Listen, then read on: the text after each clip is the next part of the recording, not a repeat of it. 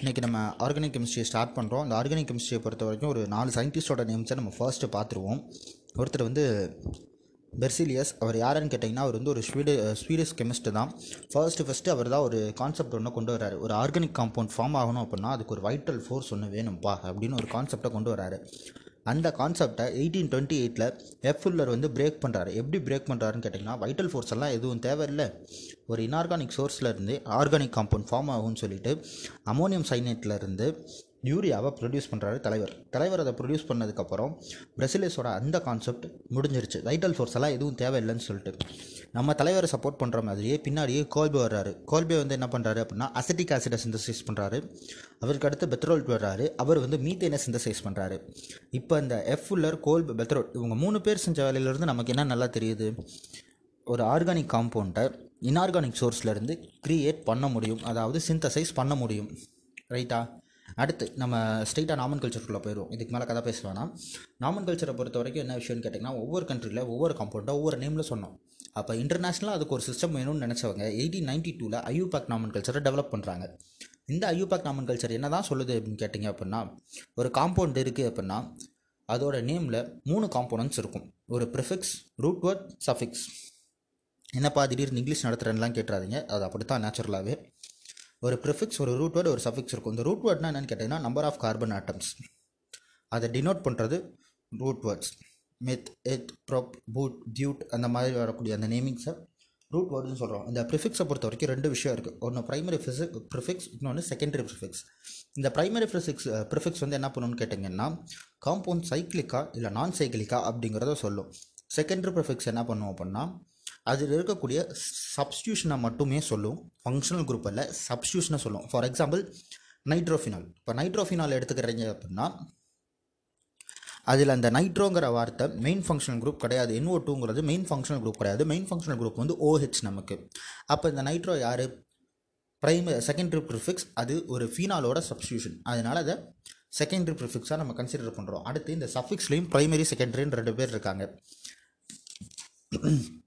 Primary ப்ரிஃபிக்ஸை பொறுத்த வரைக்கும் என்ன டினோட் பண்ணுன்னா கார்பனுக்கும் கார்பனுக்கும் இருக்கக்கூடிய லிங்கேஜ் என்ன அப்படிங்கிறத மட்டுமே டினோட் பண்ணுவோம். அதாவது ஒரு கார்பனுக்கும் இன்னொரு கார்பனுக்கும் இருக்க நடுவில் இருக்குது டபுள் பாண்டா, ட்ரிபிள் பாண்டா இல்லை சிங்கிள் பாண்டா அப்படிங்கிறத அது டினோட் பண்ணும். அடுத்து செகண்டரி சஃபிக்ஸ் என்ன டினோட் பண்ணுன்னு கேட்டிங்கன்னா ஃபங்க்ஷனல் குரூப் ஃபங்க்ஷனல் குரூப்பை டினோட் பண்ணும். ரொம்ப ஈஸி. இப்போது லாங்கஸ்ட் செயின் ரூல்னால் என்னென்னு பார்ப்போம். லாங்கஸ்ட் செயின் ரூல்னால் ஒன்றும் இல்லை. இப்போ நமக்கு ஒரு நீளமான கார்பன் கொடுக்குறாங்க, அங்கங்கே பிரான்ச் பிரான்ச்சாக இருக்குது அப்படின்னா இருக்கிறதுலே எந்த பிரான்ச்சோட கன்சிடர் பண்ணும்போது நம்பர் ஆஃப் கார்பன்ஸ் அதிகமாக இருக்கோ அதுதான் பேரண்டல் செயின். இன்னும் சிம்பிளாக சொல்லணும்னா இருக்கிறதுலே எந்த கார்பன் செயின் நீளமாக இருக்கோ அதுதான் பேரண்டல் கார்பன் செயின். அது ஸ்ட்ரெயிட் லைனாக தான் இருக்கணுங்கிற அவசியம் கிடையாது. அடுத்து நம்பரிங். இந்த நம்பரிங்கில் நமக்கு ஃபர்ஸ்ட் கன்ஃபியூஷனே எங்கே ஸ்டார்ட் ஆகுன்னு கேட்டிங்கன்னா ஒரே காம்பவுண்டில் டபுள் பாண்டும் இருக்கும், ட்ரிபிள் பாண்டும் இருக்கும். அப்போ தான் நமக்கு இந்த யோசனையே வரும், நம்ம இப்போ எதை மொதல் நம்பர் பண்ணுறது, எந்த சைட்லேருந்து ஒன்று போடுறது அப்படிங்கிற யோசனையை நமக்கு அப்போ தான் யோசிக்க தோணும்.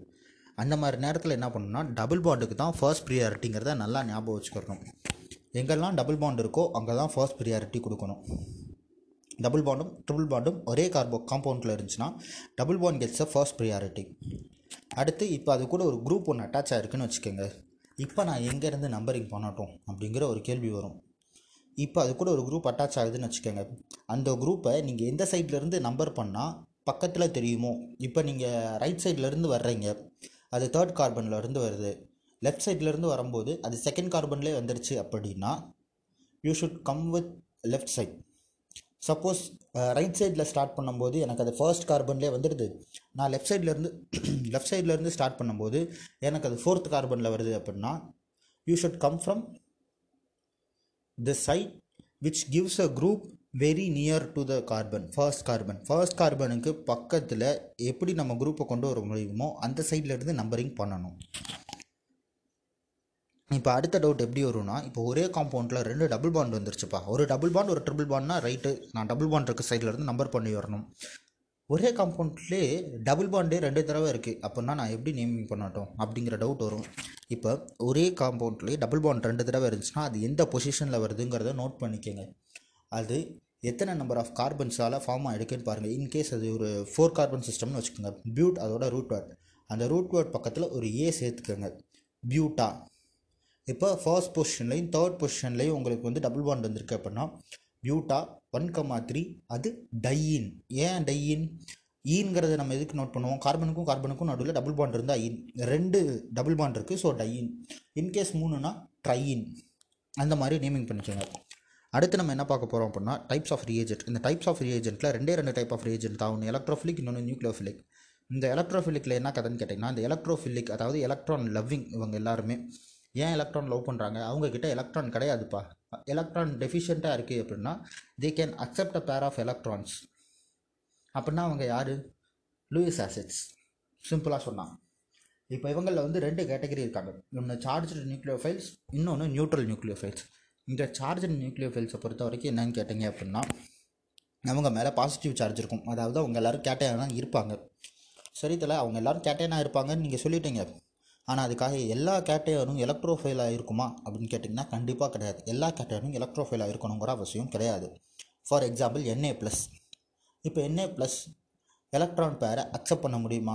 முடியாது, ஆனால் அதுக்கு மேலே பாசிட்டிவ் சார்ஜ் இருக்கும். இன்னும் உங்களுக்கு புரிகிற மாதிரி சொல்லணும்னா சோடியமோட அட்டாமிக் நம்பர் என்ன? லெவன். அவங்க ஒரு எலக்ட்ரானை கொடுத்துட்டு பாசிட்டிவ் சார்ஜ் வாங்கியிருக்கு சோடியம். இப்போ அதோட அவுட்டர் எலக்ட்ரானிக் கான்ஃபிகரேஷன் ஃபுல்லாக இருக்குது, அதனால பேர் ஆஃப் எலக்ட்ரான்ஸ் அக்செப்ட் பண்ண முடியாது. ஆனால் அது ஒரு கேட்டையான் தான். இப்போ எலக்ட்ரான் பேரை அக்செப்ட் பண்ண முடியல, ஆனால் பாசிட்டிவ் சார்ஜுக்கு கேட்டையான். இது எலக்ட்ரோஃபைல் கிடையாது. இப்போ இதே கேஸில் வந்து நீங்கள் குளோரின் எடுத்துக்கிறீங்கன்னு வச்சுக்கோங்க, ஒரு பேர் ஆஃப் எலக்ட்ரான்ஸை அதனால் அக்செப்ட் பண்ண முடியும். அதாவது குளோரினோட அட்டாமிக் நம்பர் வந்து ஃப்ளூரின் எடுத்துக்கோங்க, ஃப்ளூரினோட அட்டாமிக் நம்பர் என்ன? நைன். ஒரு எலக்ட்ரான் போயிடுச்சு அப்படின்னா that can accept a pair of electron to under go inert எனர்ஜியாஸ் configuration, அதாவது ஆக்டேட்டுக்கு. அடுத்து நியூக்ளியர் நியூட்ரல் எலக்ட்ரோஃபைல்ஸ். இந்த நியூட்ரல் எலக்ட்ரோஃபைல்ஸ்லாம் யாருன்னா அவங்க மேலே சார்ஜர்லாம் இருக்காதுங்க, அவங்களுக்கு நேச்சுரலாகவே அதோட அட்டாமிக் கான்ஃபிகரேஷனில் அவுட்ரு எலக்ட்ரானில் எட்டு எலக்ட்ரான் இருக்காது. For example oxygen outer electronic கான்ஃபிகரேஷனில் எட்டு எலக்ட்ரான் அதுக்கு கிடையாது. So it can accept a pair of electrons to go outer electronic கான்ஃபிகரேஷனை ஃபுல்ஃபில் பண்ண. அடுத்து வேறு யாருக்கெல்லாம் இருக்கும் அப்படின்னு கேட்டிங்கன்னா எம்டி டிஆர்பிட்டால் வந்து இருக்குது.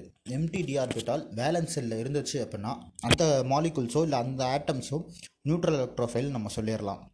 அடுத்து இப்போ வந்து ரெண்டு டிசிமிலர் ஆட்டம்ஸ் இருக்குது, அதுக்கு நடுவில் மல்டிபிள் பாண்ட்ஸ் இருக்குதுன்னு வச்சுக்கோங்க. ஃபார் எக்ஸாம்பிள் நமக்கு எல்லாருக்கும் தெரிஞ்ச example CO two, carbon bonded with oxygen with double bonds. அதாவது ரெண்டு டிசிமிலர் ஆட்டமோ இல்லை மூணு டிசிமிலர் ஆட்டமோ மல்டிபிள் பாண்ட்ஸால் பாண்டாக இருந்தது அப்படின்னா அது நியூட்ரல் எலக்ட்ரோஃபைல். அடுத்து எலக்ட்ரான் டெஃபிஷியண்ட்டாக இருக்கக்கூடிய மாலிகுல்ஸ், ஃபார் எக்ஸாம்பிள் பிஎஃப்3. இப்போ பிஎஃப்3 எடுத்துக்கிட்டீங்க அப்படின்னா அதோட ஓவரால் எலக்ட்ரானிக் கான்ஃபிகரேஷனில் அதனால் ஆக்டெக்டை அச்சீவ் பண்ணியிருக்க முடியாது. அதனால அவங்களால ஒரு பேர் ஆஃப் எலக்ட்ரான்ஸை அக்செப்ட் பண்ணிக்க முடியும், எந்த ஒரு சார்ஜுமே அவங்க மேலே டினோட் பண்ணலை அப்படின்னாலும். அவங்க எல்லோரும் நியூட்ரல் எலக்ட்ரோஃபைல்ஸ். இப்போ நம்ம அடுத்து யாரை பார்க்க போகிறோம் அப்படின்னா நியூக்ளியோஃபைல்ஸ். நியூக்ளியோஃபைல்ஸ்ன்னு சொல்லும் போதே நமக்கு தெரிஞ்சிருக்கும் அவங்க எல்லாருமே எலக்ட்ரான் ரிச்சான கேஸு. ஸோ அவங்களுக்கு வந்து எலக்ட்ரான் அக்செப்ட் பண்ணுங்கிற அவசியம் இல்லை, they can donate an electron pair, அதாவது லூயிஸ் பேஸ். இவங்கள்லேயும் ரெண்டு கேட்டகரி இருக்காங்க, சார்ஜு நியூட்ரல். இந்த சார்ஜரை பற்றி பார்க்கும்போது ஒரு விஷயம் நல்லா ஞாபகம் வச்சுக்கணும், ஆனையான்ஸ் எல்லாமே மேக்ஸிமம் நியூக்ளியோஃபைல்ஸாக இருக்கும், அதுக்காக எல்லா ஆனையான்ஸும் நியூக்ளியோஃபைல்ஸாக இருக்கணுங்கிற அவசியம் கிடையாது. ஃபார் எக்ஸாம்பிள் எல்லா காம்ப்ளெக்ஸ் ஆனையானையும் எடுத்துக்கோங்க, நம்மளோட குவார்டினேஷன் கெமிஸ்ட்ரியில் வரக்கூடிய காம்ப்ளெக்ஸ் ஆனையான்ஸ் எல்லாத்துக்கும் மேலேயும் நெகட்டிவ் சார்ஜ் வரும், ஆனால் எல்லாமே எலக்ட்ரான் ரிச் கிடையாது, அதில் சிலது எலக்ட்ரான் டெஃபிஷியண்ட்டாகவும் இருக்கும் இல்லையா? அப்போ அந்த ஆனையான்ஸ் எதுவுமே நியூக்ளியோஃபைல்ஸ் கிடையாது. அடுத்து நியூட்ரல் நியூக்ளியோஃபைல்ஸ். இந்த நியூட்ரல் நியூக்ளியோஃபைல்ஸை பொறுத்த வரைக்கும் ரெண்டு கதை இருக்குது. அதில் ஃபர்ஸ்ட் கதை என்னென்னா, இப்போ ஒரு மாலிகுல் இருக்குது அப்படின்னா அதோட சென்ட்ரல் ஆட்டம் மேலே லோன் பேர் ஆஃப் எலக்ட்ரான்ஸ் இருக்குது அப்படின்னா it is a neutral nucleophile. For example PL PCl three PCl த்ரீயில் பியில் ஒரு லோன் பேர் இருக்குது, அதாவது பிசிஎல் த்ரீயோட ஸ்ட்ரக்சர் நீங்கள் வரைகிறீங்க அப்படின்னா பிக்கு மேலே ஒரு லோன் பேர் கண்டிப்பாக வரும். ஸோ அந்த லோன் பேரை டினோட் பண்ணி தான் நம்ம என்ன சொல்கிறோம்னா அது வந்து ஒரு நியூட்ரல் நியூக்ளியோஃபைல் அப்படின்னு நம்ம வந்து சொல்கிறோம். அடுத்து இப்போது நம்ம நியூட்ரல் எலக்ட்ரோஃபைல்ஸ் பார்க்கும்போது என்ன பார்த்துருந்தோம், டிசிமிலர் ஆட்டம்ஸ்க்கு நடுவில் மல்டிபிள் பாண்ட்ஸ் இருந்துச்சுன்னா அது நியூட்ரல் எலக்ட்ரோஃபைல்னு சொன்னோம். இப்போ அதே கதை என்ன சொல்கிறோன்னா ஒரு சிமிலர் ஆட்டம், அதாவது இப்போ கார்பனுக்கும் கார்பனுக்கும் நடுவில் டபுள் பாண்ட் இருக்கதோ எல்லா ஆக்சிஜன் ஆக்சிஜன் நடுவில் டபுள் பாண்ட் இருக்குது அப்படின்னா அது நியூட்ரல் நியூக்ளியோஃபைல், எலக்ட்ரோஃபைல் இல்லை நியூக்ளியோஃபைல். இப்போ எதுக்கு நம்ம இந்த நியூக்ளியோஃபைல் எலக்ட்ரோஃபைல்ஸ் எல்லாம் பார்த்தோம் அப்படின்னு கேட்டிங்கன்னா, இது எல்லாமே நமக்கு இண்டக்டிவ் எஃபெக்ட்டு, அடுத்து அடுத்து எஃபெக்ட் போக போக இது எல்லாத்தையுமே நம்ம வந்து சொல்ல வேண்டியதாக இருக்கும். சரி, இப்போ நம்ம அடுத்து இண்டக்டிவ் எஃபெக்டை பற்றி பார்க்கலாம். இந்த இண்டக்டிவ் எஃபெக்டில் என்ன கதைனா, இப்போ என்கிட்ட ஒரு கார்பன் செயின் இருக்குது, நான் அது கூட ஒரு குரூப்பை கொண்டு வந்து அட்டாச் பண்ணுறேன். அந்த குரூப்பை அட்டாச் பண்ணோடனே அந்த கார்பன் செயின் மேலே பாசிட்டிவாகவோ இல்லை நெகட்டிவாகவோ ஒரு சார்ஜ் வந்து ஃபார்ம் ஆகுது, அதாவது ஒரு சார்ஜ் வந்து இன்டியூஸ் ஆகுது அப்படின்னா நம்ம அதை இண்டக்டிவ் எஃபெக்ட்னு சொல்கிறோம். அது எப்படி அந்த சார்ஜ் இன்டியூஸ் ஆகுதுன்னு கேட்டிங்கன்னா, இந்த சிக்மா பாண்ட் பேர் எலக்ட்ரான்ஸ் இருக்குல்ல, இப்போ நமக்கே தெரியும், இப்போ ஒரு கார்பன் செயின் இருக்குன்னா it has a sigma bond between a carbon, sigma pi bond, அந்த மாதிரி பாண்ட்ஸ் இருக்குதுன்னு நமக்கு தெரியும். அதில் sigma bond pair of electrons பார்ஷியலாக டிஸ்ப்ளேஸ் ஆகுது அப்படின்னா அதனால ஒரு பார்ஷியல் பாசிட்டிவ் சார்ஜோ இல்லை பார்ஷியல் நெகட்டிவ் சார்ஜோ ஃபார்ம் ஆகும். அப்படி ஃபார்ம் ஆச்சு அப்படின்னா அது நம்ம இண்டக்டிவ் எஃபெக்ட்னு சொல்கிறோம். இப்போது இண்டக்டிவ் எஃபெக்டில் ரெண்டு கதை இருக்குது, ப்ளஸ் சைன் ஒரு கதை இருக்குது, மைனஸ் சைன்னு சொல்லிட்டு ஒரு கதை இருக்குது. ஃபஸ்ட்டு நம்ம மைனஸ் சைன்னா என்னென்னு பார்ப்போம். இந்த மைனஸ் சைன்னா என்னென்னா, இப்போ நான் கார்பன் செயின் மேலே ஆட் பண்ணக்கூடிய அந்த குரூப்னால் பாசிட்டிவ் சார்ஜ் கார்பன் செயினில் வருதுன்னு வச்சுக்கோங்க. அதாவது எப்படி சொல்கிறதுன்னா, இப்போ நான் அது கூட வந்து ஒரு சிஹெச்ஓயோ இல்லை ஒரு ஃப்ளூரினையோ ஆட் பண்ணுறேன் அப்படின்னா அது என்ன பண்ணுன்னா அந்த கார்பன் செயினில் இருக்க எலக்ட்ரான் டென்சிட்டியை ஃப்ளூரின் அதை நோக்கி இழுத்துக்கிறோம். ஏன்னா நமக்கு தெரியும் ஃப்ளூரின் என்னது, நியூக்ளியோஃபைலா எலக்ட்ரோஃபைலா? Fluorine we all know ஃப்ளூரின்ஸ் and electrophile, சரியா? இப்போ அந்த எலக்ட்ரோஃபைல் என்ன பண்ணும், எலக்ட்ரான் டென்சிட்டியை அதை நோக்கி இழுத்துக்கிறோம். அப்போ எலக்ட்ரான் டென்சிட்டி அதை நோக்கி இழுக்குது அப்படின்னா ஒரு பார்ஷியல் பாசிட்டிவ் சார்ஜ் ஒன்று அந்த கார்பன் செயின் மேலே ஃபார்ம் ஆகும். அப்படி ஃபார்ம் ஆகுது அப்படின்னா we call it as minus I group, சரியா? பா கார்பன் டென்சிட்டியை வித்ட்ரா பண்ணுது அப்படின்னா it forms a positive charge over the carbon chain, partial positive charge over the carbon chain. So இந்த மைனஸ் ஐ குரூப்பை நம்ம என்னன்னு சொல்லலாம், எலக்ட்ரான் வித்ட்ராயிங் குரூப்ஸ்ன்னு சொல்லலாமா? அடுத்து plus I group. Plus I குரூப்பை பொறுத்த வரைக்கும் என்னென்னா ஒரு எலக்ட்ரான் டென்சிட்டியை ரிலீஸ் பண்ணோம். இவங்க எல்லாருமே யாருன்னு கேட்டிங்கன்னா லூயிஸ் பேஸ்ன்னு சொல்லலாம். ஏன்னா they are electron rich, so they are pulling the electrons towards the carbon chain. Carbon செயினை நோக்கி எலக்ட்ரான்ஸை ரிலீஸ் பண்ணுறாங்க, அதனால அது மேலே வந்து ஒரு நெகட்டிவ் சார்ஜ் ஒன்று ஃபார்ம் ஆகும். அப்படி ஃபார்ம் ஆகுது அப்படின்னா we call it as plus I குரூப்புன்னு சொல்கிறோம், அதாவது எலக்ட்ரான் டொனேட்டிங் குரூப்புன்னு சொல்கிறோம். சரி ப்ரோ, இப்போ நான் இந்த ப்ளஸ் ஐ குரூப்பும் மைனஸ் ஐ குரூப்ஸும் என்னென்னு தெரிஞ்சுக்கிட்டேன், இண்டக்டிவ் எஃபெக்ட்னா என்னென்னு தெரிஞ்சுக்கிட்டேன். இந்த எஃபெக்டை வச்சு நான் என்ன தான் பண்ணட்டும்? நம்ம தேவையில்லாமல் இத்தனை எஃபெக்ட் படிக்கிறோம், இதை நான் எங்கே யூஸ் பண்ணுறேன்னு நான் எங்கேயுமே பார்த்ததே இல்லை அப்படின்னு கேட்குறீங்க அப்படின்னா, plus I and minus I எஃபெக்ட்ஸை வச்சு நம்மளால் அசிடிக் ஸ்ட்ரென்த்தை சொல்ல முடியும், ஒரு காம்பவுண்டோட அசிடிக் ஸ்ட்ரென்த்தை சொல்ல முடியும். ஃபார் எக்ஸாம்பிள், இப்போ என்கிட்ட வந்து அசிட்டிக் ஆசிட்ஸ் இருக்குதுன்னு வச்சுக்கோங்க. அசிட்டிக் ஆசிடோட அசிடிக் ஸ்ட்ரென்த்தை எனக்கு கொஸ்டினில் கேட்டிருக்காங்க. எனக்கு எல்லாத்தோட பிகே வேல்யூவும் ஞாபகம் இருக்காது, எல்லாத்தோட கேஏ வேல்யூவும் ஞாபகம் இருக்காது, அவ்வளோ கேஏ வேல்யூவோ பிகேஓ வேல்யூவோ ஞாபகம் வச்சுக்க நம்ம சிட்டி கிடையாது. அப்போ அந்த மாதிரி சுச்சுவேஷனில் நம்ம என்ன பண்ண முடியும், இருக்கிறதுலே எதுக்கு மைனஸ் ஐ பவர் அதிகமாக இருக்குதுன்னு பார்க்குறோம், எதுக்கு அதிகமாக இருக்கோ அதுக்கு அசிடிக் ஸ்ட்ரென்த் அதிகம், எதுக்கு வந்து மைனஸ் ஐயோட பவர் கம்மியாக இருக்கோ அதுக்கு அசிடிக் ஸ்ட்ரென்த்தும் கம்மி, ரைட்டா? இப்போ இந்த இண்டக்டிவ் எஃபெக்ட் எத்தனை கார்பன்ஸ் வரைக்கும் வேல்டுன்னு கேட்டிங்கன்னா, ஒரு ஃபர்ஸ்ட்லேருந்து ஒரு ஃபோர் கார்பன்ஸ் வரைக்கும் தான் இண்டக்டிவ் எஃபெக்டோட பவர் இருக்கும். அதுக்கு மேலே இண்டக்டிவ் எஃபெக்டோட பவர் ரொம்பவே நெக்லிஜபிளாக தான் இருக்கும். அதாவது இன்னும் சிம்பிளாக சொன்னால், இந்த இண்டக்டிவ் எஃபெக்ட்டுங்கிறது ஒரு டிஸ்டன்ஸ் டிஸ் அதாவது எவ்வளோ தூரம் இருக்கோ, அதாவது டிஸ்டன்ஸை டிபெண்ட் பண்ணி இருக்கக்கூடிய ஒரு எஃபெக்ட் இது. அடுத்து நம்ம இந்த இண்டக்டிவ் எஃபெக்டை வச்சு வேறு என்னெல்லாம் ப்ரோ தெரிஞ்சுக்கலாம், அசிடிக் ஸ்ட்ரென்த்து தெரிஞ்சுக்கலாம்னு சொல்லியிருக்கோம். அடுத்து இப்போ நம்மகிட்ட ஒரு கார்போ கேட்டையான் இருக்கோ இல்லை கார்பானியான் இருக்குதுன்னு வச்சுக்கோங்க. இப்போ என்கிட்ட இருக்க கார்போ கேட்டையானோட ஸ்டெபிலிட்டியை எனக்கு கொஸ்டினில் கேட்டிருக்காங்க. ஒரு காம்பவுண்ட் கொடுத்துட்டு அந்த காம்பவுண்டோட கார்போ கேட்டையானோட ஸ்டெபிலிட்டியை கேட்டிருக்காங்க. நான் எப்படி கண்டுபிடிக்கட்டும்னு கேட்டிங்கன்னா, உங்களுக்கு அந்த கார்போ கேட்டையான் கூட அட்டாச் ஆகிருக்குது ப்ளஸ் ஐ குரூப்பாக மைனஸ் ஐ குரூப்பான்னு பாருங்கள். ப்ளஸ் ஐ குரூப்பாக இருக்குது அப்படின்னா அதுக்கு ஸ்டெபிலிட்டி அதிகம், மைனஸ் ஐ குரூப்னால் அதுக்கு ஸ்டெபிலிட்டி கம்மி. இதெல்லாம் நான் வந்து தெளிவாக நோட்டில் கொடுத்துருப்பேன், டைரக்ட்லி ப்ரொபோஷனல்னு போட்டு. அதை பார்க்கும்போது உங்களுக்கு இன்னும் கொஞ்சம் ஈஸியாக புரியும். இதை வந்து வேர்ட்ஸில் எக்ஸ்பிளைன் பண்ணுறது ரொம்பவே கஷ்டமான விஷயம். அடுத்து நம்ம ரெசோனன்ஸ் பற்றி பார்க்கலாம். அதாவது ஃபஸ்ட்டு ரெசோனேட்டிங் ஸ்ட்ரக்சர்ஸ்னால் என்னென்னு பார்க்கலாம், அப்புறம் நம்ம ரெசோனன்ஸுக்கு போகலாம். ரெசோனேட்டிங் ஸ்ட்ரக்சர்ஸ்னால் ஒன்றும் இல்லை, அது வந்து ஒரு இமேஜினரி ஸ்ட்ரக்சர்ஸ் தான். ஏன் அந்த இமேஜினரி ஸ்ட்ரக்சர்ஸ் நம்ம போடுறோம் அப்படின்னு கேட்டிங்கன்னா, ஒரே ஒரு ஸ்ட்ரக்சரை வச்சு நிறைய ப்ராப்பர்ட்டிஸை நம்மளால் எக்ஸ்பிளைன் பண்ண எக்ஸ்பிளைன் பண்ண முடியாது. அதனால் ஆப்வியஸாக நமக்கு நிறைய ஸ்ட்ரக்சரில் அது இருக்கதான் நம்ம கன்சிடர் பண்ணிக்கிறோம். அப்படி கன்சிடர் பண்ணக்கூடியதான் ரெசனேட்டிங் ஸ்ட்ரக்சர்ஸ். இந்த ரெசனேட்டிங் ஸ்ட்ரக்சர்ஸை பற்றி வரையணும் இந்த ரெசனேட்டிங் ஸ்ட்ரக்சர்ஸை வரையணும்னா அதுக்கு ஒரு நாலு ரூல்ஸ் இருக்குது.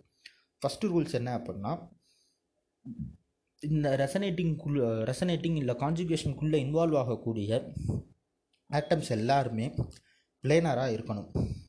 செகண்ட் கண்டிஷன் என்ன சொல்கிறோம் அப்படின்னா, கான்ஜுகேட் பொசிஷன் பக்கத்தில் ரெண்டு இல்லை அதுக்கும் மேற்பட்ட பைபாண்டோ லோன் பேரோ இருக்குது அப்படின்னா அதில் பைபா ஏதாவது ஒன்றே ஒன்று, அதாவது பைபாண்டோ இல்லை லோன் பேரோ ரெண்டில் ஏதாவது ஒன்று மட்டும்தான் கான்ஜுகேஷன் அண்டர்கோ ஆகும். அடுத்து இப்போ கான்ஜுகேட்டிங் சிஸ்டமில் ஒரே சிஸ்டமில் பைபாண்டும் இருக்குது, லோன் பேரும் இருக்குது, ஆட் எலக்ட்ரானும் இருக்குது. அப்படின்னா எது கான்ஜுகேஷன் அண்டர்கோ பண்ணணும்னு கேட்டிங்கன்னா பைபாண்டு தான் ஃபர்ஸ்ட் ப்ரியாரிட்டி கான்ஜுகேஷனை அட்டன் பண்ணுறதுக்கு. அடுத்து இப்போ ஒரு பென்சின் இருக்குதுன்னு வச்சுக்கோங்க, அந்த பென்சின் மேலே ஒரு லோன் பேரோ இல்லை பைபாண்டோ ஆட் எலக்ட்ரானோ இருக்குது அப்படின்னா அது கண்டிப்பாக கான்ஜுகேஷனுக்குள்ளே அண்டர்கோ பண்ணும். அதாவது கான்ஜுகேஷன்னா ஒன்றும் இல்லை, அந்த ஒவ்வொரு எலக்ட்ரானையும் நம்ம டீலோக்கலைஸ் பண்ணி இந்த எலக்ட்ரான் இங்கே இருக்குது, அடுத்து இங்கே போகுது இங்கே போகுது இங்கே போகுதுன்னு ஸ்ட்ரக்சர் வரைகிறோம்ல, அதுதான் கான்ஜுகேட்டிங் ஸ்ட்ரக்சர்ஸ். அடுத்து இந்த ரெசனன்ஸ் ஸ்ட்ரக்சர் வரையும் போது நீங்கள் எல்லாம் ஞாபகம் வச்சுக்கணும்னு கேட்டிங்க அப்படின்னா நல்லா ஞாபகம் வச்சுக்கோங்க, அந்த ஆட்டம்ஸோட அரேஞ்ச்மெண்ட்டை நீங்கள் எக்காரணம் கொண்டும் மாற்றக்கூடாது. இந்த இடத்துல கார்பன் இருக்குன்னா அந்த இடத்துல தான் அந்த கார்பன் இருக்கணும், அதே கார்பனை கொண்டு போய் வேறு ஒரு இடத்துல நீங்கள் வரையக்கூடாது. அடுத்து நீங்கள் ஒரு ரெசனேட்டிங் ஸ்ட்ரக்சர் வரைகிறீங்க அப்படின்னா மேக்ஸிமம் எல்லாத்துலேயும் ஆக்டெட் இருக்க மாதிரி பார்த்துக்குங்க. அடுத்து இப்போ நீங்கள் ஒரு ரெசனேட்டிங் ஸ்ட்ரக்சர் வரைய போகிறீங்க அப்படின்னா அந்த காம்பவுண்டில் இருக்கக்கூடிய நம்பர் ஆஃப் பேர்டு எலக்ட்ரான்ஸும் அன்பேர்டு எலக்ட்ரான்ஸும் நீங்கள் வரைஞ்சிருக்க அந்த ரெசனேட்டிங் ஸ்ட்ரக்சர்லேயும் ஈக்குவலாக இருக்கும். ஃபார் எக்ஸாம்பிள் இப்போ நீங்கள் வரைய போகிற ஸ்ட்ரக்சரில் பத்து அன்பேர்டு எலக்ட்ரான்ஸ் இருக்குது அப்படின்னா நீங்கள் வரைஞ்சிருக்கக்கூடிய அந்த ஸ்ட்ரக்சர்லேயும் பத்து அன்பேர்டு எலக்ட்ரான்ஸ் கண்டிப்பாக இருக்கணும். அடுத்து இந்த ரெசனேட்டிங் ஸ்ட்ரக்சர்ஸோட ஸ்டெபிலிட்டியை பற்றி பார்த்துருவோம். இப்போ சார்ஜ் இருக்கக்கூடிய ஒரு ரெசனேட்டிங் ஸ்ட்ரக்சரை விட சார்ஜ் இல்லாமல் நியூட்ரலாக இருக்கக்கூடிய ரெசனேட்டிங் ஸ்ட்ரக்சருக்கு ஸ்டெபிலிட்டி அதிகம். அடுத்து இப்போ உங்ககிட்ட ரெண்டு ரெசனேட்டிங் ஸ்ட்ரக்சர்ஸ் இருக்குது, அந்த ரெண்டில் எது மோர் ஸ்டேபிள்னு கேட்குறாங்க அப்படின்னா எதில் அதிக கோவலன்ட் பாண்ட்ஸ் இருக்குன்னு பாருங்கள், அது அதிக stable. Number of covalent bonds அதிகமாக இருந்துச்சுன்னா ரெசனேட்டிங் ஸ்ட்ரக்சரோட ஸ்டெபிலிட்டியும் அதிகமாக இருக்கும். அடுத்து அந்த இப்போ நம்பர் ஆஃப் கோவலன்ட் பாண்ட்ஸும் எனக்கு ஈக்குவலாக இருக்குது ப்ரோ, நான் என்ன பண்ணட்டும் அப்படின்னு கேட்குறீங்கன்னா அதில் இருக்க ஒவ்வொரு ஆட்டமாக பாருங்கள். எந்த ரெசனேட்டிங் ஸ்ட்ரக்சரில் இருக்க எல்லா ஆட்டமுக்கும் ஆக்டெட் ரூல் அப்ளை ஆகிடுக்கோ அது மோர் ஸ்டேபிள்னு சொல்லிடலாம். செகண்டு ப்ரோ, அடுத்து எனக்கு அப்படியும் கூட ஈக்குவலாக வருது, நான் என்ன தான் பண்ணட்டும் அப்படின்னு கேட்டிங்கன்னா சார்ஜஸ் பாருங்கள். இப்போது ஃபர்ஸ்ட்டில் இருக்கிறது நியூட்ரலாக இருக்குது அப்படின்னா ஃபர்ஸ்ட் ஸ்டேபிள். அடுத்து அதோட ஆப்போசிட் சார்ஜ் நெகட்டிவ் சார்ஜ் இருக்குது அப்படின்னா அது வந்து லெஸ் ஸ்டேபிள். இது இன்னும் கிளியராக வந்து நான் அனலினோட ஸ்ட்ரக்சர் வந்து போட்டு எக்ஸ்பிளைன் பண்ணியிருக்கேன், அது நோட்ஸில் இருக்கும், ரிட்டன் நோட்ஸில் இருக்கும். நீங்கள் அதை வரிசையாக ஃபாலோ பண்ணுறீங்க அப்படின்னா கரெக்டாக உங்களுக்கு அந்த இடத்துல தெரிஞ்சிருக்கும். அடுத்து நம்பர் ஆஃப் ரெசனேட்டிங் ஸ்ட்ரக்சர்ஸ் கூட கூட ஸ்டெபிலிட்டி குறையும். ஏன் bro number of resonating structures கூட கூட ஸ்டெபிலிட்டி குறையும்னா, நமக்கு அதிகமாக டிஸ்லோகேஷன் இருக்க இருக்க இருக்க நீங்கள் அனுப்பக்கூடிய அந்த அந்த காம்பவுண்ட் வந்து மேக்ஸிமம் அன்ஸ்டேபிளாக இருக்கும், ஹைலி ரியாக்டிவாக இருக்கும். அடுத்து மீசோமெரிக் எஃபெக்ட், அதாவது மீசோமெரிக் அப்படின்னாலும் ரெசனன்ஸ் அப்படின்னாலும் ஒன்று தான். இந்த ரெசனன்ஸ்னால் உருவாகக்கூடிய எஃபெக்ட்ஸ் என்னெல்லாம்னு பார்த்துக்கிடுவோம். இப்போ என்கிட்ட ஒரு பென்சின் ரிங் இருக்குது ப்ரோ, அதுக்கு மேலே நான் ஏதோ ஒரு குரூப்பை கொண்டு வந்து ஆட் பண்ணுறேன், ஆட் பண்ணுறதுனால தான் அது மேலே பைபாண்டோ எலக்ட்ரான் பேரோ ஆட் எலக்ட்ரானோ ஃபார்ம் ஆகும். இப்படி நான் ஆட் பண்ணுற குரூப் வந்து எலக்ட்ரான் டொனேட்டிங் குரூப்பாக இருக்குதுன்னு வச்சுக்கோங்க. அதாவது அந்த பென்சின் ஸ்ட்ரக்சர் மேலேயோ இல்லை இருக்கக்கூடிய அந்த ஸ்ட்ரக்சர் மேலேயோ நான் ஒரு குரூப்பை ஆட் பண்ணுறேன், அந்த குரூப்னால அந்த குரூப் எலக்ட்ரான் டொனேட்டிங் குரூப்பாக இருக்குது அப்படின்னா கீ ஆட்டம் மேலே நெகட்டிவ் சார்ஜையோ இல்லை லோன் பேரையோ அது ஃபார்ம் பண்ணணும். அப்படி ஃபார்ம் பண்ணுது அப்படின்னா அது எல்லாத்தையும் நான் ப்ளஸ் எம் குரூப்புன்னு சொல்கிறேன். In simple words, plus M குரூப்புங்கிறது எலக்ட்ரானை டொனேட் பண்ணக்கூடிய குரூப். இது என்ன பண்ணுன்னு கேட்டிங்கன்னா கான்ஜுகேட்டட் சிஸ்டம்னால எலக்ட்ரான் டென்சிட்டியை அதிகமாக்கும். அடுத்து மைனஸ் எம் குரூப். இந்த மைனஸ் எம் குரூப்பை பொறுத்த வரைக்கும் எப்படி சொல்லலான்னு கேட்டிங்கன்னா இது எல்லாமே எலக்ட்ரான் வித்ட்ராயிங் குரூப். இந்த எலக்ட்ரான் வித்ட்ராயிங் குரூப்ஸ் எல்லாம் என்ன பண்ணுன்னு கேட்டிங்கன்னா கீ ஆட்டம் மேலே பாசிட்டிவ் சார்ஜை உருவாக்கும். இப்போ என்ன இது என்னால் இது கண்டுபிடிக்க முடியல அப்படின்னா இன்னும் சிம்பிளாக சொல்லணும்னா எலக்ட்ரோ நெகட்டிவிட்டி கம்மியாக இருக்க ஒரு ஆட்டம் மேலே அதை விட எலக்ட்ரோ நெகட்டிவிட்டி அதிகமாக இருக்க ஒரு ஆட்டம் மல்டிபிள் பான்ஸால் அட்டாச் ஆகிடுக்குன்னு வச்சுக்கோங்க. அதை நம்ம மைனஸ் எம் குரூப்புன்னு சொல்கிறோம். இந்த ப்ளஸ் எம் குரூப் வந்து ஆர்த்தோவும் பேராவும் டைரக்ட் பண்ணும். அதாவது இப்போ என்கிட்ட வந்து ஒரு காம்பவுண்ட் இருக்குது, குளோரோபென்சின் இருக்குதுன்னு வச்சுக்கோங்க. இப்போ அந்த குளோரோபென்சின் கூட நான் இன்னொரு குளோரின் கொண்டு வந்து ஆட் பண்ணுறேன் அப்படின்னா, இப்போ குளோரின் வந்து என்ன குரூப்பு? Plus M group. அந்த ப்ளஸ் எம் குரூப் என்ன ஆட் பண்ண எங்கே வந்து ப்ரியாரிட்டி கொடுக்கும்? ஆர்த்தோவுக்கும் பேராலையும் ஆட் பண்ணுறதுக்கு ட்ரை பண்ணும். அடுத்து வரக்கூடிய குளோரின் வந்து ஆர்த்தோ பொசிஷன்லையோ இல்லை பேரா பொசிஷன்லையோ போய் அட்டாச் ஆகும். Minus M group minus M group பொறுத்த வரைக்கும் மெட்டா அதாவது மெட்டா டைரக்டிங் குரூப்னு சொல்லிடுவோம். அடுத்து நீங்கள் ஆட் பண்ணக்கூடிய பொருள் வந்து கண்டிப்பாக மெட்டாவில் தான் போய் ஆட் ஆகும். ஆர்த்தோ பேரா மெட்டா இது என்னென்னு உங்களுக்கு தெரியும். அதாவது அடுத்தடுத்து இருந்தால் ஆர்த்தோ, ஒன்று விட்டு ஒன்று இருந்துச்சுன்னா அது மெட்டா பொசிஷனிங்கில். இப்போ பென்சினில் வந்து ஆறு கார்பன்ஸ் இருக்கும் இல்லையா, பக்கத்து பக்கத்து கார்பனில் இருக்குது அப்படின்னா அது ஆர்த்தோ. ஆப்போசிட் ஆப்போசிட்டில் இருந்துச்சுன்னா அது பேரா. இன்கேஸ் ஃபர்ஸ்ட் கார்பனில் இருக்குது, செகண்ட் கார்பனில் இல்லை, தேர்ட் கார்பனில் இருக்குது அப்படின்னா அது meta. So minus M groups எல்லாமே மெட்டா டைரக்டிங் குரூப். இந்த ப்ளஸ் எம் மைனஸ் எம்னால் என்னென்னு தெரிஞ்சுக்கிட்டீங்க. அது எது எதுக்காகலாம் யூஸ் ஆகுதுன்னு கேட்டிங்கன்னா, இப்போ உங்ககிட்ட ஒரு காம்பவுண்ட் ஒன்று கொடுத்துட்டு இருக்கிறதுலே எதுக்கு பாண்ட் லென்த் அதிகம்னு கேட்குறாங்க அப்படின்னா, உங்களுக்கு plus M minus M group நல்லா தெரியும் அப்படின்னா நீங்கள் ஈஸியாக சொல்லிடலாம். இருக்கிறதுலே எதுக்கு எம் எஃபெக்ட் கம்மியோ, மீசோமெரிக் எஃபெக்ட் கம்மியோ, இல்லை ரெசனன்ஸ் எஃபெக்ட் கம்மியோ, அதுக்கு பாண்ட் லென்த் அதிகம். அடுத்து acidic strength of phenol, carboxylic acid, இது எல்லாத்தையுமே நம்ம plus M minus M group வச்சு தெரிஞ்சுக்கலாம்.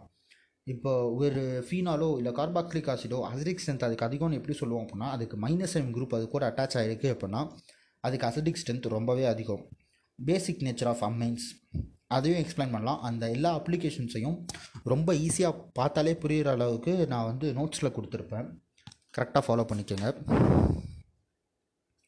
அடுத்து ஹைப்பர் கான்ஜுகேஷன். ஹைப்பர் கான்ஜுகேஷனை பொறுத்த வரைக்கும் நம்ம இது எப்படி சொல்லலாம், இதுக்கு முன்னாடி நம்ம பார்த்ததெல்லாம் ஒன்று சிக்மா சிக்மாவாக இருக்கும், இல்லை பைபாண்ட் வந்து பைபாண்ட் கூட ரியாக்ட் ஆகிறதா இருக்கும், லோன் பேர் கூட ரியாக்ட் ஆகிறதா இருக்கும். இந்த ஹைப்பர் கான்ஜுகேஷனை பொறுத்த வரைக்கும் என்ன கதைன்னு கேட்டிங்கன்னா, இது வந்து சிக்மா பை கான்ஜுகேஷன் சொல்லிடலாம். இதில் வந்து பாண்ட் ரெசோனன்ஸ் அந்த கதையெல்லாம் எதுவுமே இருக்காது. இப்போ ஒரு காம்பவுண்ட் ஹைப்பர் கான்ஜுகேட் ஆகணும் அப்படின்னா அதுக்கு என்னெல்லாம் கண்டிஷன் கேட்டிங்கன்னா, கான்ஜுகேஷனுக்கு அண்டர்கோ பண்ணக்கூடிய அந்த கார்பன் ஆட்டம் எஸ்பி த்ரீ ஹைப்ரடைஸ்டாக இருக்கணும். சரியா? அதில் இருக்கக்கூடிய அந்த இந்த எஸ்பி த்ரீ ஹைப்ரடைஸ்டாக இருக்கக்கூடிய கார்பனோட சிக்மா எலக்ட்ரான்ஸ் எஸ்பி டூ ஹைப்ரடைஸாக இருக்கக்கூடிய கார்பனோட பை எலக்ட்ரான்ஸ் கூட கான்ஜுகேஷனில் இருக்கணும். ப்ரோ என்னால் இவ்வளோலாம் அண்டர்ஸ்டாண்ட் பண்ண முடியல ப்ரோ. இந்த ஹைப்பர் கான்ஜுகேட்டிங் ஸ்ட்ரக்சர்ஸ் கேட்டுறாங்க. நமக்கு கொஸ்டினை பொறுத்த வரைக்கும் கொஸ்டினில் ரெண்டே ரெண்டு விஷயந்தான் இருக்கும்.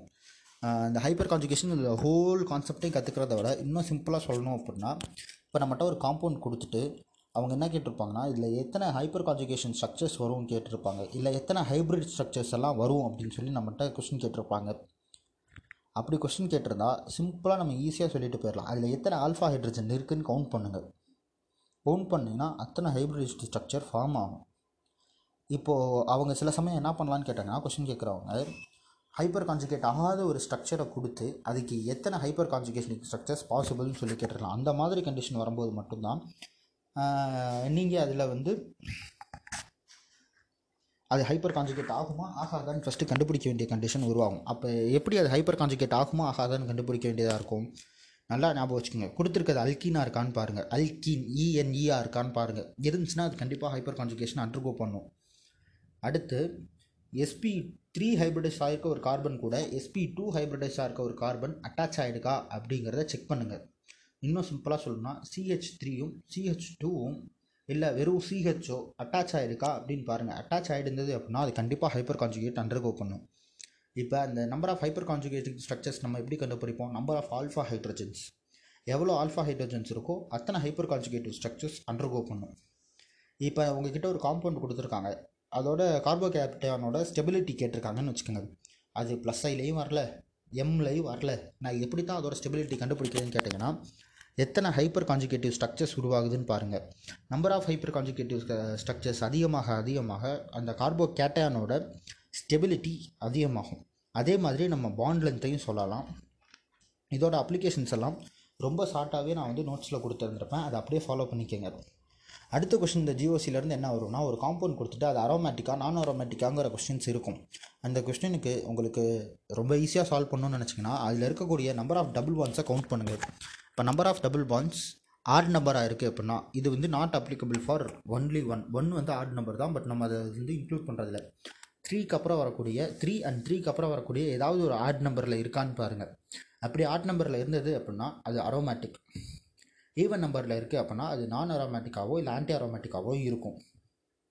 இது வந்து ரொம்ப சிம்பிளான ஃபார்ம், இது எல்லா இடத்துலையும் அப்ளிகபிள் ஆகாது. பட் இதை வந்து ஒரு தாட்டில் வச்சுக்கோங்க. உங்களுக்கு டைமே இல்லை, நான் ரொம்ப அவசர அவசரமாக போட்டுக்கிட்டு இருக்கேன் அப்படிங்கிறப்போ இதை நீங்கள் யூஸ் பண்ணிக்கிறதுக்கு உங்களுக்கு ஹெல்ப்ஃபுல்லாக இருக்கும். இப்போ அரோமேட்டிசிட்டியை வந்து நம்ம எப்படி கண்டுபிடிப்போம் அப்படின்னா நாலு விஷயம் அதில் இருக்கான்னு பார்க்கணும். உங்களுக்கு கொடுத்துருக்கக்கூடிய அந்த காம்பவுண்ட் ஃபஸ்ட்டு சைக்கிளிக்காக இருக்கான்னு பார்க்கணும். செகண்டு, அது எல்லாமே பிளானராக இருக்கான்னு பார்க்கணும். அடுத்து அதில் கான்ஜுகேட்டிவ் சிஸ்டம் இருக்கா இல்லையான்னு பார்க்கணும். அப்படி இருந்தது அப்படின்னா அதில் four N plus two pi electrons இருக்கா அப்படின்னு பார்க்கணும். இதில் எண் வந்து integer number of pi electrons எத்தனை அப்படின்னு எண்ணி அது அந்த எண்ணில் டினோட் பண்ணுறீங்க அப்படின்னா அது வந்து அதாவது நம்பர் ஆஃப் பை எலக்ட்ரான்ஸை நீங்கள் கவுண்ட் பண்ணுங்கள். கவுண்ட் பண்ணதுக்கப்புறம் அது ஃபோர் என் ப்ளஸ் டூ ரூலை ஒபே பண்ணுதா அப்படின்னு பாருங்கள். இந்த எண்ணை வந்து ஒன் டூ த்ரீ ஃபோர்னு போடுறீங்க அப்படின்னா உங்களுக்கு வந்து ஒரு கவுண்ட்டு கிடைக்கும், அதாவது சிக்ஸ் பை எலக்ட்ரான்ஸ். இப்போ டூன்னு போடுறீங்க அப்படின்னா டென் பை எலக்ட்ரான்ஸ். இந்த மாதிரி உங்களுக்கு ஒரு கவுண்ட் இருக்கும், சிக்ஸு டென்னு ஃபோர்டீனுன்னு சொல்லிட்டு ஒரு கவுண்ட் இருக்கும். அந்த கவுண்ட்டுக்குள்ளே வருது அப்படின்னா அது அரோமேட்டிக், வரல அப்படின்னா அது நான் அரோமேட்டிக் இல்லை ஆன்டி அரோமேட்டிக்குன்னு சொல்லிடலாம். இந்த அரோமேட்டிசிட்டினை வச்சு நம்ம கார்போகேட்ட கார்பானியனோட ஸ்டெபிலிட்டி சொல்லலாம். இப்போ அரோமேட்டிக்காக இருக்கக்கூடிய ஒரு காம்பவுண்ட், அதாவது அரோமேட்டிசிட்டி, இப்போ ஒரு காம்பவுண்ட் வந்து அரோமேட்டிக்காக இருக்குது அப்படின்னா அந்த அரோமேட்டிசிட்டி அதுக்கு ஒரு எக்ஸ்ட்ரா ஸ்டெபிலிட்டியை கொடுக்கும். அதனால் அரோமேட்டிக்காக இருக்க காம்பவுண்ட்ஸ் எல்லாமே நான் அரோமேட்டிக்காக இருக்க காம்பவுண்ட்ஸை விட ஸ்டேபிளாக இருக்கும். சோஃபார் நம்ம இது வரைக்கும் பார்த்துருக்கோம். இதோட செகண்ட் பார்ட்டாக நம்ம ஐசோமெரிசத்தை நாளைக்கு பார்க்கலாம். அதுக்கான நோட்ஸ் இன்றைக்கி ஈவினிங்கே ப்ரொவைட் ஆகிடும்.